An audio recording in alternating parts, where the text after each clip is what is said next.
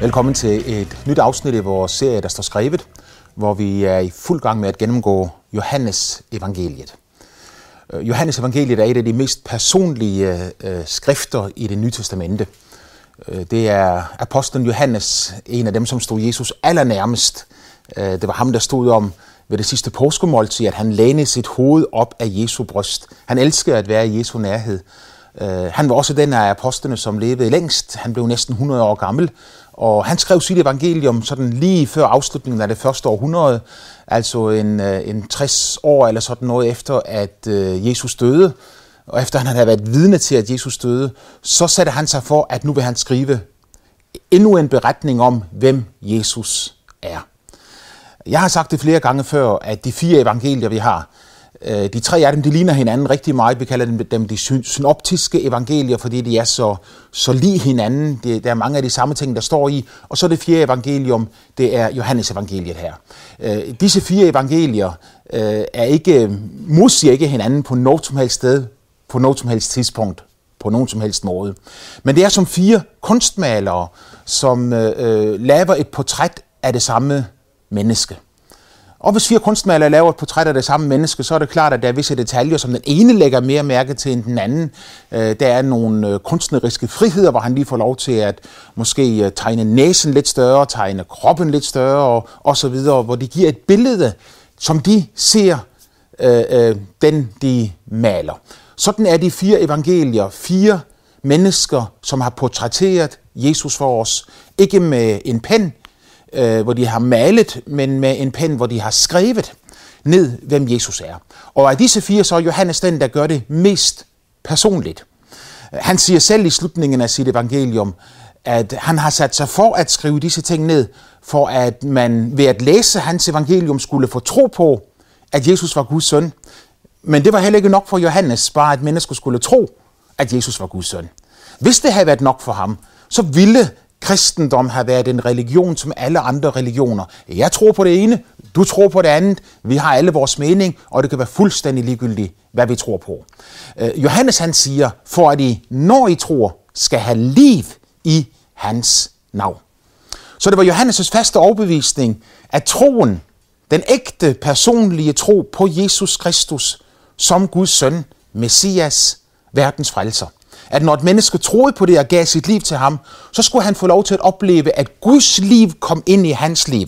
Han skulle altså få lov til at opleve en konkret erfaring i sit eget liv af det guddommelige nærvær. Derfor går Johannes da også i gang med at øh, fortælle om en del begivenheder, en del samtaler, som Jesus har med enkeltpersoner, og en del taler, som han holder til folket og til sine disciple, som ikke bliver gengivet i de andre evangelier. Han er meget interesseret i, Johannes, at bringe os vældig tæt ind i nærheden af Jesus. Øh, I hele sit evangelium, så refererer Johannes konkret til syv forskellige mirakler. Fem af dem findes ikke engang i de synoptiske evangelier. Det får så nogen til at sige, der kan I bare se, Øh, det kan jo ikke være sådan, at Johannes han kendte til disse mirakler, og de andre kendte ikke til dem. Men Johannes han forklarer faktisk det for os også, når han siger i afslutningen af sit evangelium, at hvis alle de ting, Jesus havde gjort, skulle beskrives i enkeltheder, så ville hele verden ikke kunne rumme de bøger, som så måtte skrives. Øh, det er jo en fantastisk måde at udtrykke på, at Jesus var enormt aktiv igennem hele sit liv, den ene dag efter den anden. Jeg tvivler på, at der gik en dag uden, at mennesker oplevede Guds kraft, Guds velsignelse, Guds nærvær til ånd, sjæl og læme, der hvor Jesus kom frem. Hvis alt det skulle nedskrives i enkeltheder, hvis folks livshistorie skulle nedskrives i enkeltheder, alt det, der skete, den forandring, mennesker oplevede ved at møde Jesus Kristus. Hvis alt det skulle skrives ned, siger Johannes, og så tager han munden fuld, for han siger, så kunne hele verden ikke rumme de bøger, som så måtte skrives. Så han udvalgte helt konkret nogle øh, bestemte mirakler og nogle bestemte samtaler, for igennem dem at vise os Guds omsorg og kærlighed imod hver eneste en af os. Vi er i dag kommet til det femte kapitel i Johannes evangeliet, hvor vi møder det tredje mirakel, som Johannes han refererer til. Øh, han fortæller os jo, øh, at uh, tidligere har Jesus gjort rigtig mange mirakler, men han har kun nævnt to af dem. Det første finder du i kapitel 2, brylluppet i Kana, hvor øh, de har et problem, hvor Jesus er nærværende, og hvor de så begynder at bede Jesus om hjælp. Og Jesu mor siger, alt hvad han siger til jer, det skal I gøre. Så Jesus gør et mirakel der på deres forspørgsel. Han forvandler vand til vin. Et enkelt mirakel, ikke et øh, mirakel, som var totalt omvæltende, men et mirakel, som fortalte meget om, hvem Jesus var, og om hans kærlighed og omsorg, også i de små ting. Jeg mener, det er vel ikke livets afslutning, at der manglede noget vin til et bryllup, men Jesus bekymrer sig om alt. Øh, vi så så sidste gang i øh, afslutningen af kapitel 4, hvordan der var en, øh, en, en kongelig embedsmand, sandsynligvis en, en romersk høvesmand, en romersk øh, officer, som kommer til Jesus, fordi hans søn ligger for døden. Og han tækker Jesus, kom og hjælp min søn. Jesus taler til ham, og han får et mirakel, hvor han ser Guds kraft, Guds nærvær gå ind i sin søns liv, bare på grund af et ord, som Jesus taler. Øh, det var det andet tegn, står der i slutningen af kapitel 4, som Jesus gjorde, da han kom fra Judæa til Galilea. Øh, begge to foregik i Kana i Galilea, både vand, der blev forvandlet til vin, og denne kongelige embedsmands søn, som blev helbredt fra en dødbringende sygdom. Så her i kapitel 5 øh, kommer vi til en af jødernes højtider. Vi får ikke at vide, hvilken det er, men bare, at det er en af jødernes højtider. De havde flere af dem. Løvhyttefesten og påsken øh, var måske de to største. Øh, men øh, Jesus går i hvert fald fra Galilea ned til Jerusalem og kommer til Jerusalem på denne højtid. Når han der går ind i Jerusalem, så kommer han hen til en dam, der hedder Bethesda. Et sted, hvor der findes fem søjlegange. Der ligger der en mængde syge mennesker. Blinde, lamme og visne. Og så fortæller Bibelen os, at øh, de lå der og ventede på, at vandet skulle komme i oprør. For det står her, at øh, på visse tider får en herrens engel ned i dammen og bragte vandet i oprør. Den, som der efter at vandet var kommet i oprør, først steg ned i vandet, blev rask, hvilken sygdom han indled af. Der lå også der, står der, en mand, som havde været syg i 38 år. Ham begynder Jesus at tale til. Øh, han udfordrer ham, og han siger til ham, vil du være rask? Et meget overraskende spørgsmål. Hvor Jesus han siger til en mand, der har været syg i 38 år. Jeg ved ikke, om du kan fange længden af det her, men 38 år. Vi ved ikke, hvad manden han fejlede, men han har sandsynligvis problemer med at gå, fordi øh, senere, når han bliver helbredt, så siger Jesus jo til ham, du skal stå op, du skal tage din seng, og så skal du gå. Så, så han var lammet, han, han kunne ikke bare bevæge sig, fordi han siger, at øh, når Jesus siger, vil du blive rask, så siger han til Jesus, jamen jeg har ingen til at hjælpe mig. Når vandet kommer i oprør, så har jeg ingen til at hjælpe mig ned i vandet. Det er jo ganske interessant egentlig, at øh, øh, dette, disse vers, hvor der står, at en herrens engel steg ned øh, og bragte vandet i oprør, de mangler i flere af de ældste manuskripter, som vi har af det nye testamente. Jeg møder rigtig mange mennesker, som siger, at det nye testamente er ikke, og Bibelen i det hele taget er ikke troværdig, fordi at øh, det er sådan, at øh, øh disse skrifter, de er skrevet lang tid efter, at øh, øh, begivenheden han har fundet sted. Øh, folk, der siger det, øh, taler formentlig bare imod bedre viden. Øh, jeg går ud fra, at de ikke lyver med vilje. Øh, for de ældste manuskripter, vi har, de er faktisk kun øh, nogle få 10 år ældre end det tidspunkt, hvor, hvor det blev skrevet. Der findes simpelthen ikke nogle gamle manuskripter fra, fra den tid. Ingen øh, skrifter, hverken af, af, af græske filosofer osv., øh, som er så godt velbevaret, og som har så mange i antal som netop det nye testamente. Øh, vi har rigtig mange skrifter, men i de ældste af dem, der mangler det her afsnit omkring en engel, der får ned fra himlen. Der er mange, der mener, at det er noget, der er blevet indsat senere, som en forklaring på vers 7, når manden han siger, jeg har ingen til at hjælpe mig ned i vandet, når det kommer i oprør. Så vil nogen sige, hvordan kan jeg så tro på Bibelen, når jeg ikke kan vide om hver eneste ord, der står der i er sandt? Jamen, du kan netop tro på Bibelen, fordi at vi er, vi er bundløs ærlige, helt igennem ærlige, når det drejer sig om bibelfortolkning. Øh, jeg har ingen problemer med, jeg ved ikke om disse vers, det halvanden vers, der er her, om de hører til i skriften eller ikke. Det betyder også, at jeg ved ikke, om det virkelig var en engel, der får ned fra himlen og, og, og rystede i vandet. Øh, det jeg ved, det var, at den mand, han lå og ventede på, at det skulle ske et eller andet. Og jeg ved også, at de har haft nogle oplevelser. Øh, manden troede i hvert fald på det, at når der skete et eller andet med vandet der, og nogle folk sprang ud i vandet, så fik de et mirakel. Der skete noget overnaturligt og noget helt usædvanligt. Øh, det vigtige pointe her, det er ikke nøjagtigt, hvad det var, der skete. Det vigtige pointe her, det er, at Jesus taler til en mand, som er lammet i sin krop, øh, og han har været det i 38 år. Så han er sandsynligvis ikke bare lammet i sin krop, men han er også lammet i sin vilje. Øh, han er blevet apatisk. Han har mistet håbet. Han har mistet troen. Han har mistet modet. Øh, det virker næsten som om han bare ligger der og venter på at dø. Som om han bare ligger der og tænker ved sig selv, ja, jeg har ikke noget at leve for længere, jeg kan ikke bevæge mig, jeg kan ligge her og stige ud i luften, men jeg kan ingenting gøre. Og så siger han, og skylden er ikke min egen, det er alle andres. For han sagde til Jesus, jeg har ikke nogen til at hjælpe mig.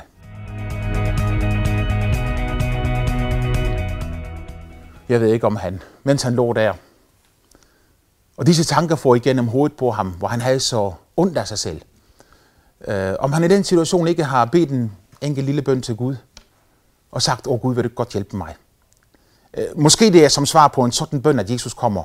Faktum er bare, at de første mirakler, Jesus gjorde, dem gjorde han på forspørgsel. Det var altså mennesker, der bad ham om at gøre et eller andet.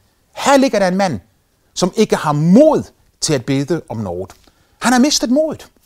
Øh, her, her ligger der en mand, som øh, fuldstændig apatisk har givet op og bare siger, ja, der er jo ikke noget at gøre. Mine omstændigheder, de er, som de er, og der er ikke noget at gøre ved det. Øh, Bibelen siger, at Jesus begynder at tale til ham. Jesus siger til ham, vil du være rask? Vi må i allerhøjeste grad sige, at det er et overraskende spørgsmål at Jesus stiller sådan et spørgsmål til en mand, der har været syg i 38 år. Men han appellerer til hans vilje, og når manden han begynder at komme med sine undskyldninger, så er det som Jesus totalt ignorerer det, fordi han siger bare til ham i vers 8, tre ting siger han til ham. Han siger til ham, stå op, tag din ting og gå. Øh, ganske interessant jo, at Jesus han beder en mand, som ligger lammet og har mistet modet, om at gøre tre ting, som han ikke kan gøre nogen ting. Alle tre ting var umulige for ham. Han var lammet, han havde ingen kræfter, han havde været lammet i 38 år, og, og selvom han kunne rejse sig op, så øh, er det overvejende sandsynligt, at hele hans muskulatur havde været, var så ødelagt af den lange tids sengeliggende, at han ikke ville være i stand til at gå. Jesus udfordrer hans vilje. Og i det øjeblik, så sker der noget med manden. Øhm, han får tro til, håbet springer frem i ham, som et, et lysglimt, der bare lige pludselig rammer ind i hans indre, og, og, og, og han pludselig får mod om det, om det er Jesu nærvær, eller fordi han har hørt andre ting om, andre fortæller om, hvad Jesus har gjort. Det skal jeg ikke sige, men, men, men, men Bibelen siger bare ganske enkelt, straks blev manden rask, og han tog sin seng, og så gik han. Altså han begyndte at handle på nøjagtigt det, som Jesus sagde. Og da han handlede på det, som Jesus sagde, så kom der en guddommelig mirakelkraft ind i hans liv, som gjorde, at helbred, liv, styrke, muskelgenoprettelse, alt sammen fandt sted i et øjeblik ind i mandens liv. Han rejste sig, han tog sin seng, og han gik. Måske du her kan se en af måderne, som Gud han handler på ind i menneskers liv. For Gud kommer ofte og beder os om at gøre forskellige ting. Øh, Gud kommer til mennesker uventet, overrasket. Han gør det, fordi han elsker mennesker. Øh, på et tidligere tidspunkt i Matteus evangeliet, så står der, at Jesus så folkeskarne. Og da han så folkeskarne, så ynkedes han inderligt over dem, for de var vandrygtede og forkommende, som får der ingen hyrde har. Når Jesus han så folkeskarne på den måde, og, og empatien og medynken i hans hjerte begyndte at stige op, så siger han til sine disciple, at I skal bede høstens herre, om at sende arbejdere ud til sin høst. For høsten er stor, men arbejderne er få. Øh, det, som Jesus bad dem om at gøre, var det, som han selv var i færd med at gøre. Det Jesus han beder os om at gøre, gør han også selv. Han beder os ikke om at gøre noget, som han ikke selv er parat til at udrette. Og i det hele taget, så kan vi jo ikke gøre noget ud over helt almindelig menneskelig næstekærlighed, med mindre Gud griber ind, og Gud er med os, så hans mirakelkraft også i dag får lov til at demonstrere sig lige ind i menneskers liv.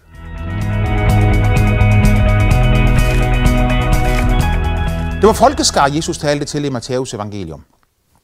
Her i Johannes evangelium, så finder han et menneske. Det bare fortæller mig, at selvom han ser folkeskarne, han ser hele jordens befolkning, milliarder af mennesker, er Gud i stand til at se på samme tid, og han er i stand til at behandle hver eneste en af disse milliarder af mennesker helt personligt. Og han er interesseret i dig helt personligt. Han elsker dig så ubeskriveligt højt. Først og fremmest, fordi du er hans barn, fordi du er skabt i hans billede, og fordi han længes med nidkærhed efter den ånd, som han har givet bolig i dig. Dernæst også selvfølgelig, når han ser, at du lider, at der er problemer, at der er vanskeligheder, at der er umulige situationer. Som i denne situation, en umulig situation, der har varet i 38 år. Og Jesus han kommer også og siger, nu vil jeg gøre en forandring. Og han griber ind i mandens liv. Stop, tag din seng og gå. Det har altid været Guds mønster. At han først kommer og taler til os om, hvad han ønsker, at vi skal gøre. I samme øjeblik, som vi siger, okay Gud, jeg vil gøre det, du siger til mig, så kommer han med en overnaturlig, guddommelig kraft, som sætter det enkelte menneske i stand til at gøre netop det, som Gud beder om. Øh, jeg kalder det noget over noget, jeg kalder det et, et, et, et mirakel af godhed. At Gud ikke beder os om at gøre noget, han ikke også giver os kraft til at gøre. Jeg ser billedet af det her Øh, allerede i skabelsesberetningen, det er det allerførste kapitel i Bibelen. For der står der, at Gud sagde, der blive. Og når Gud havde sagt, der blive, så står der bagefter, og Gud gjorde. Han taler, og han handler. Når han kommer til et menneske, som han kom til denne vandfører mand, eller som han frygtelig gerne, enormt gerne, herligt gerne, vil komme til dig, som ser på det her program.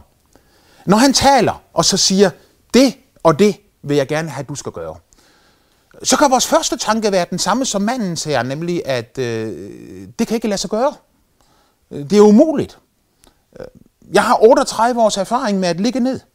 Jeg ved, at jeg ikke kan stå op. Jeg har prøvet den ene gang efter den anden. Jeg ved, det er umuligt. Alle mine venner har set mig prøve, og jeg, jeg har i øvrigt givet op for rigtig lang tid siden.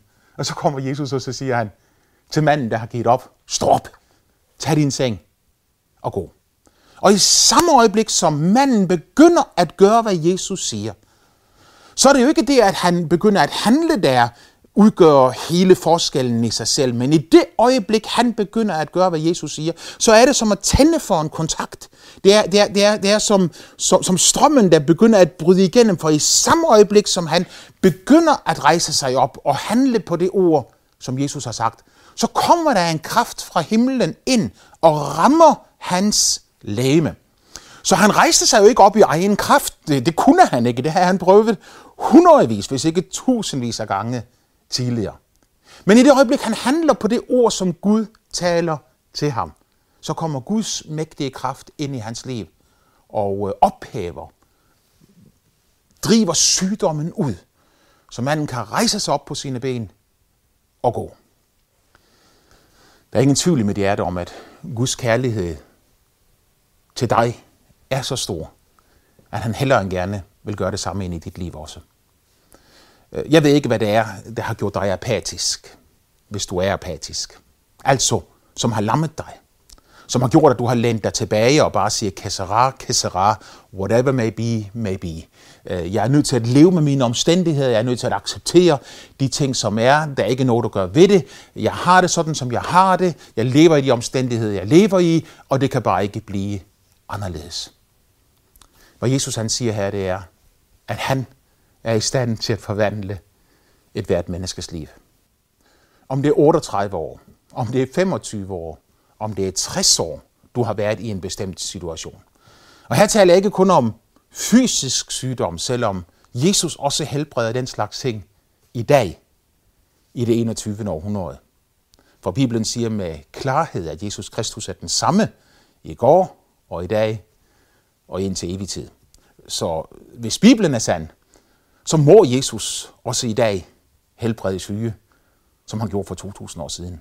Hvis ikke vi har nogen som helst vidnesbyrd om det, hvis ikke vi kan pege på nogen mennesker, der i dag oplever Guds kraft, så har vi et bevis på, at Bibelen ikke er sand.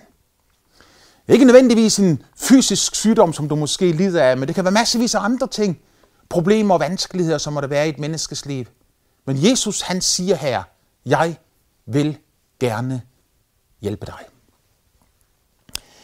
Når manden han så tager sin seng og er blevet rask, og, og han går afsted, så øh, står der, at det var sabbat, altså det var jødernes helligdag, den dag, hvor Jesus helbredte ham.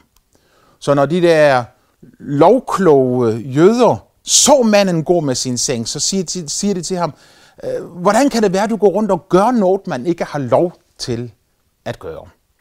Når de siger, at man ikke har lov til at gøre det, så var det fordi, de havde lavet deres egen udlægning af Moses lov. Øh, de har lavet en hel masse regler omkring det fjerde bud, du skal holde sabbaten hellig.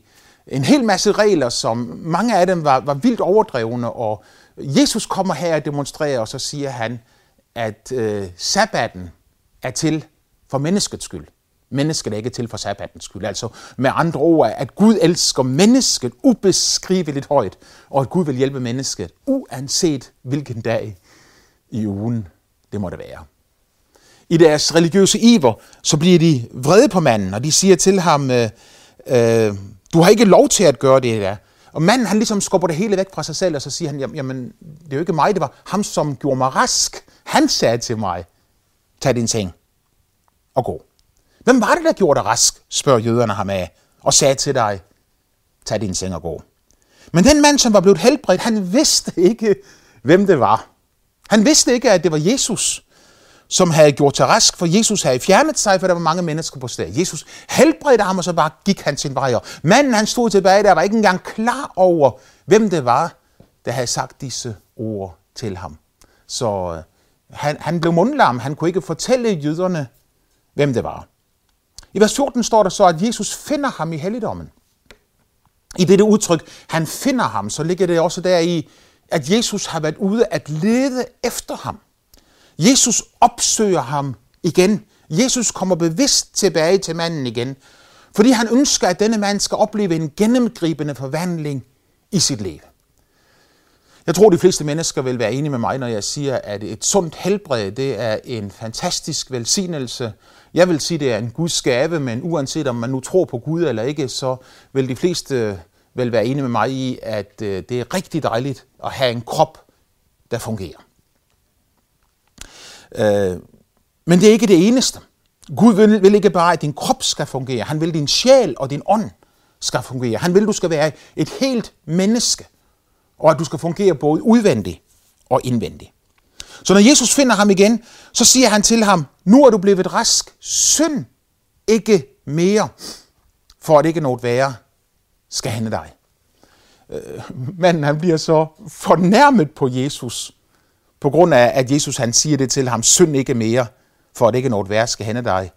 Så han går hen og fortæller jøderne, at det var Jesus, som havde gjort ham rask. Det er meget, meget svært at tro, at manden ikke var klar over, at øh, når han gik hen og sagde det til jøderne, så ville jøderne blive rigtig vrede på Jesus. Øh, taknemmelighed øh, er ofte ikke i højsædet hos mennesker. Her er en mand, der har været syg i 38 år. Jesus kommer til ham. Jesus taler ord ind i hans liv, der totalt forvandler mandens situation. Efter 38 år sengeliggende sygdom, rejser manden sig op og går afsted. Man skulle tro, at han strømme over af taknemmelighed og lykke, og bare var en stor jubel, og ville gøre alt, hvad han kunne for at beskytte ham, som havde gjort dette mirakel imod ham. Men fordi Jesus siger til ham, synd, ikke mere, så bliver manden vred, irriteret, sur, øh, faktisk så bliver han næsten hævngærig, virker det til, for han går med det samme hen til jøderne, og så siger nu skal I bare høre, hvem det var, der sagde, tag din seng og gå. Og han ved, at så vil de komme efter Jesus, og alligevel handler han på denne måde. Vi skal se videre på i vores øh, næste program øh, baggrunden for netop denne vrede, der stod op i mandens hjerte. Og så skal vi se Jesu reaktion på det her, og også se på, hvordan at nu begynder de for alvor at komme efter Jesus. Kom efter ham, ganske enkelt på grund af, at Jesus gjorde godt imod andre mennesker.